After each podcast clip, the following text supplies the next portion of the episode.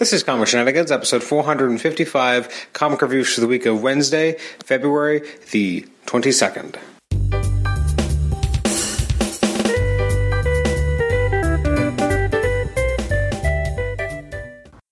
Welcome to the Comic Shenanigans podcast. I'm your host, Adam Chapman, and this is episode 455. It's our comic reviews episode for releases from the week of Wednesday, February the 22nd. Uh, this is coming to you on March 3rd, is when this episode is going up, so a little bit late.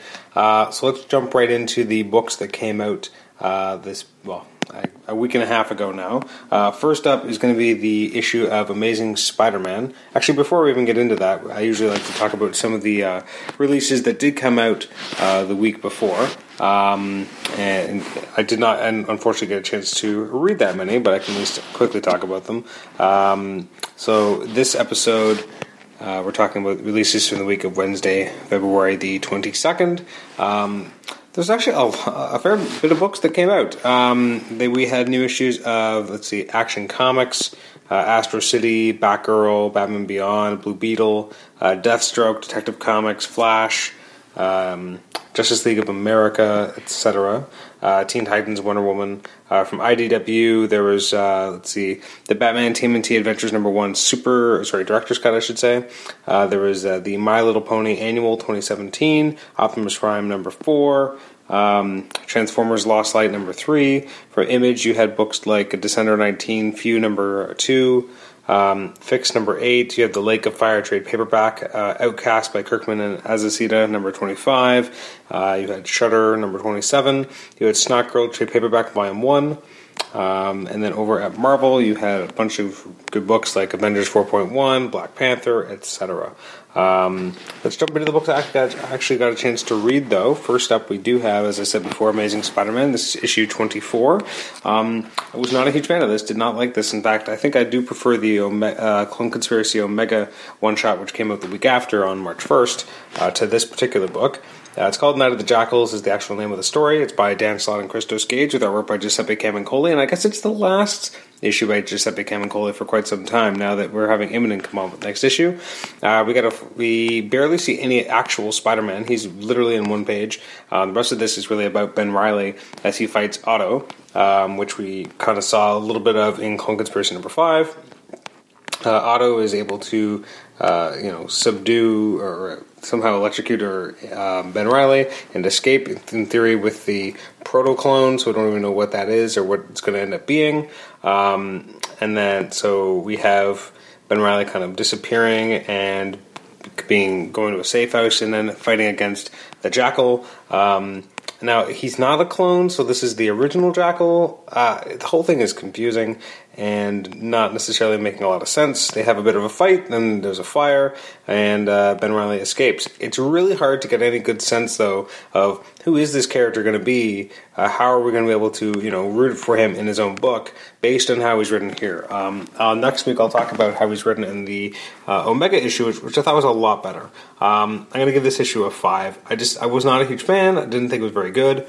Um, I think I'm being a little bit too nice, but I did like the artwork by Camuncoli. He does a good job. I just thought the story doesn't do a good job. Um, he's I'm still not a fan of how Ben Riley is written. It just didn't make a lot of sense to me. It doesn't jive with anything about his character. The fight with the Jackal didn't even really feel as earned as it should. I felt like it should mean more, um, considering how the Jackal uh, had been kind of tormented uh, by Ben Riley. Although, uh, to be fair, uh, Ben Riley did it first. Um, that's right. Uh, Jackal did it first, and but I just thought there could have been a little bit more of an emotional payoff, and there just wasn't one. So I'm going to give it a five. Uh, next up is Captain America: Steve Rogers number twelve, um, which is interesting. I, I like the slow build. I almost wish we had an issue at some point where they just took all the flashback moments and stitched them together into one narrative, because that's basically what we're getting. And I think if you did that, it'd be a really interesting origin story um, that he's telling over the course of you know 12 issues and, and running. Uh, it's written by Nick Spencer, artwork by Javier Pina and Andres Guinaldo. Um, really like the flashback. Again, I really like how the origin of this new version of Cap is being uh, put together. Um, everything about this was actually really interesting. Him, his history with Zemo, um, what's going on with Black Ant and Taskmaster, because they have discovered you know something that a lot of people would want to know. Uh, the idea that Selvig is trying to figure out what Kobik really did. Uh, the only part that didn't really work for me as well is the appearance of Elisa Sinclair at the end. Uh, definitely brings up some question marks. I just don't know if it was necessarily something I thought was necessary. Uh, I just said necessary to be necessary, so that didn't that that was unnecessary. Uh, I'm gonna give it a seven. Um, the reveal weakens it a little for me, but up until then, I think I was in. Um, so I liked it. Uh, so, so, a 7 out of 10 is still a good rating. The next up is uh, Extraordinary X Men number 19, which is part of the IVX crossover. It's written by Jeff Lemire, uh, artwork by Eric Koda. Um, this I found less interesting with everything that was going on with magic and um, even forget the name of that character that she'd been assisting before. I just felt it kind of took the character out of the the crossover, which was more interesting, and into something else. And I just haven't been as big a fan of that. And I felt as an IVX tie-in, it felt very weak as well. Like it didn't really add anything. So I'm going to give it a five out of ten. Um, speaking of IVX, the second last issue came out, issue number five. I continue to enjoy this um, more than an X Men event in quite some time. It's written by Charles Soule and Jeff Lemire, art by Javier Garron. Um, I thought it was really well done. You get to see more of Karnak fighting against Phantomex. Uh, you get to see the fight in the X Haven between uh, Colossus and the Inhumans. Uh, they find you know Havoc is you know confronted by Medusa, etc. Um, you see more about what's going on with uh, Forge, kind of designing a, the Terrigen Eater. Uh, really interesting stuff. There's so much going on in so many different uh, avenues and venues. Um, I, I, just found this tremendously entertaining and excited to see what happens in the last chapter and hopefully they can stick the landing and really pull this off. I'm not sure where we're going yet, um, which is kind of exciting because you know you get this big big event and all, all these characters, and I'm not even really sure what the end game is going to be, and that's kind of sometimes is, is a little thrilling to not know where you're going because uh, so, so many events sometimes feel like they're telegraphing themselves and you kind of know where they're going so here we don't. Uh, next that was an 8 out of 10 next up is prowler. This is issue number 5 by sean ryan and javier saltares uh, who's the layout artist and jamal campbell who does the who's also credited as artist um, I thought this was really well done. I thought I like the art. I like the whole story. Like everything about this book so far, I've actually been pretty engaged with. Um, Hobie Brown having to deal with you know his body falling apart and everything. Like I thought was really interesting, and the way that you know he kind of goes out and um, he's he's always still standing and trying to go out as a hero. And uh, it's it's actually really sad at times. And then he's out, and then uh, like the clone dies, but we know that the he's actually not dead. He's the real version of him is still alive, and that's going to be, I guess, where we go forward, which is kind of an interesting way of kind of resetting the book because we had a version of Prowler who was having to deal with the fact that you know he was he wanted to be a hero, he wants to be a good guy, but then you know things keep happening and he keeps getting kind of waylaid and him trying to dis- struggle with his sense of self worth, and then he dies, and then it turns out he never really died before the series even started. He was actually still alive, and now he, he kind of has to go on from there. Like I don't, I, I, don't know how that'll work, but I really like this. Great art, great story, very strong. I do recommend if you haven't picked up this series that you pick up the trade paperback of it. Um, it was a very strong tie-in miniseries, although tie-in ongoing series. With, it's kind of like Spider Woman. Spider Woman got uh, well hers wasn't nearly as good, but she got a, an arc to start her book that was tied into a sp- uh, spider event, in this case Spider Verse, and uh, wasn't the greatest uh, because it was kind of stuck in the confines of that event uh, without being able to kind of do its own thing, which actually probably got to, and then afterwards became a completely amazing different book. So it's just you never know how these things are going to go. Next up is Southern Bastards, number 16. I feel like it's been forever since we've had a, a an issue of this. I really like it. I mean, I continue to enjoy it. It's by Jason Latour, uh, sorry, Jason Aaron and Jason Latour. Um, and I thought this issue had a very strong sense of what it wanted to be and this type of story it was telling uh, with different characters. Um, and kind of seeing what's going on in the air. Like now that you know they, they lost a game and seeing how uh, the coach is trying to kind of put an end to that and figure something out and um, that was really really interesting and uh, interested to see where they go afterwards. Um, I think it's going to get a lot dirtier before it gets any cleaner. Um, I'm going to give it a I'll give it an eight. It's a solid eight. It's a, it continues to be a thrilling book. Next up is Spider Woman 16. Love this. Um, this is great. Uh, it's by Dennis Hopeless and Veronica Fish. Uh, Fish does a, a, just a brilliant job in the art here, uh, keeping um, you know the signature uh, look and um, and style and tone is still here, even though we have a different artist. It's just she does such an amazing job, and Hopeless just nails the scripting and the way the characters are written. Um, loved, loved, loved everything that we saw here on how um, Roger acted, and um, this was just awesome. And uh, yeah, no, I, I, I, loved every minute of this. I, I, just thought it was so good, and uh, seeing Carol come back at the end was nice, and um, this this was this was really entertaining. Like I almost don't want to say anything else because it's just so good, and I'm really excited to read the next issue, uh, see what happens next. Um, I'm hoping Roger gets the beard back because I miss the beard, but um, yeah, this is this feels like a very long. You know, this is issue 16 of Spider Woman. I forget how far the last volume went, but it was it went a while too. Like I just feel like they've been the Hopeless has been telling such a beautiful story of Jess and her, the characters around her, and he's you know had to deal with crossovers and like Civil War and Spider Verse, but he's been able to kind of do the best he can and keep this thorough line going that you really care about Jess. And I've loved the porcupine, and when they killed him, I was so heartbroken. I couldn't believe it because the issue before was so gorgeous and wonderful and um, and heartwarming. And then where it ended up, I'm really happy with that as well. Um, I'm going to give this a nine. I, I absolutely love Spider Woman. It's such a great book. I, I wish more people would be reading it.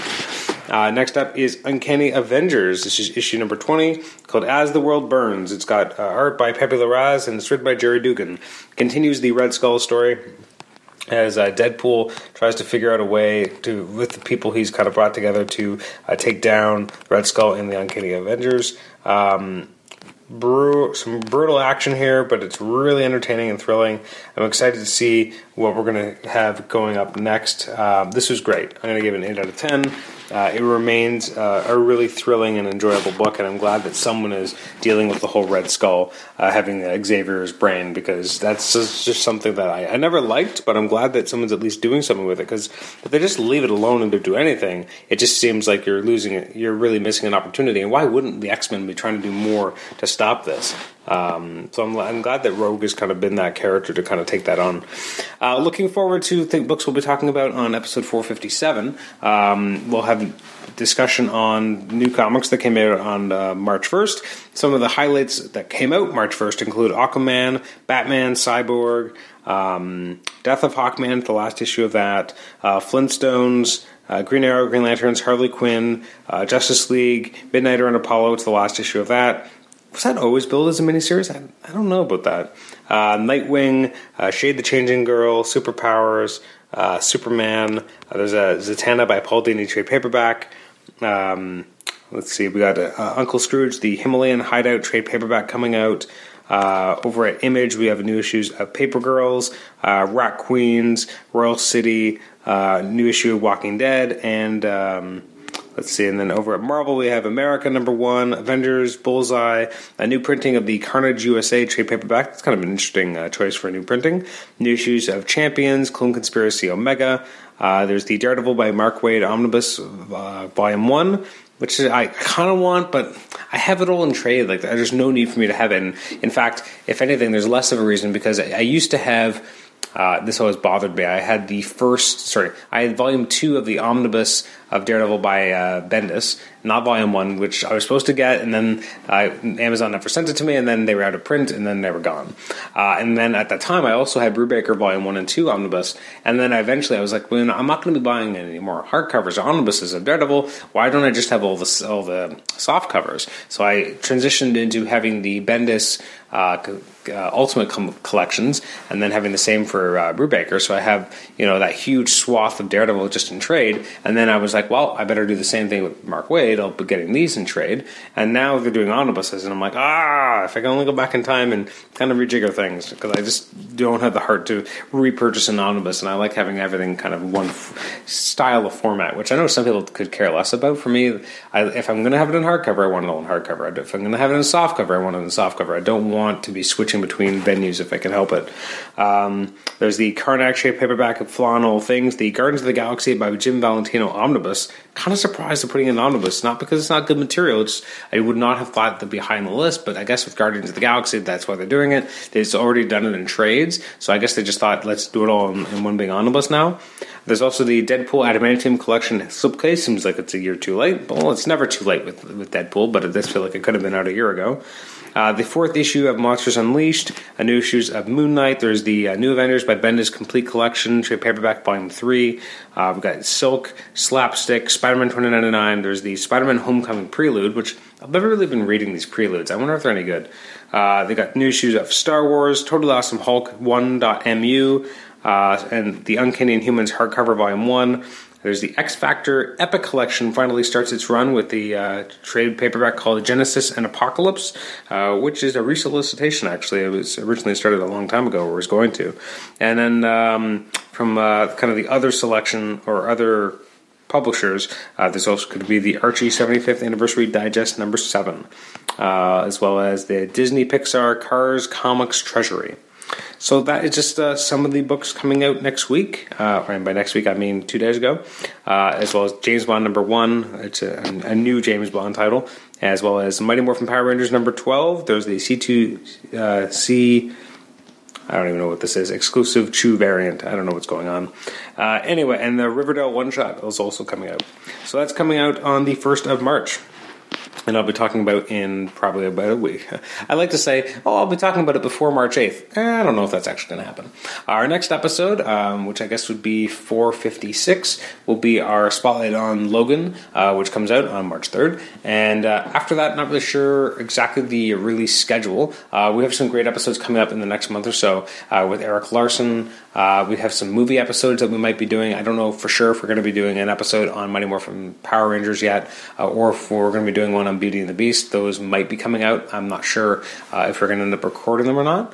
Um, so we're going to have another conversation with Erik Larsen, uh, an episode with David Banks coming up, an episode with uh, oh, there's a bunch. Um, Paul Galassi is going to be coming up. One with Adam Glass coming up. Uh, I think we're working on scheduling with Justin Ponsor.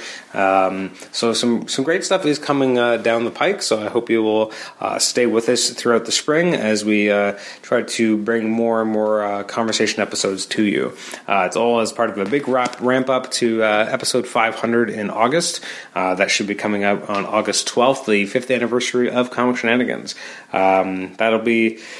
man, after the 400th episode was what I think like a six and a half hour ridiculous marathon. Uh, I think there's kind of a, a, high bar has been set to try and uh, put together a long, big episode. Um, just based on timing, I don't know if it's going to happen. A lot of that episode last year was done on uh, on my vacation at a, at a, cottage, which is actually this year happening after uh, that episode will have gone up. So I have to figure something else out instead. Anyways, thanks again for joining me for this episode. And uh, if you want to email us, you can do so at comicshenanigans at gmail.com. Like the show on Facebook Facebook, rate and review us on iTunes, subscribe to us on iTunes, and you can also listen to us on Stitcher.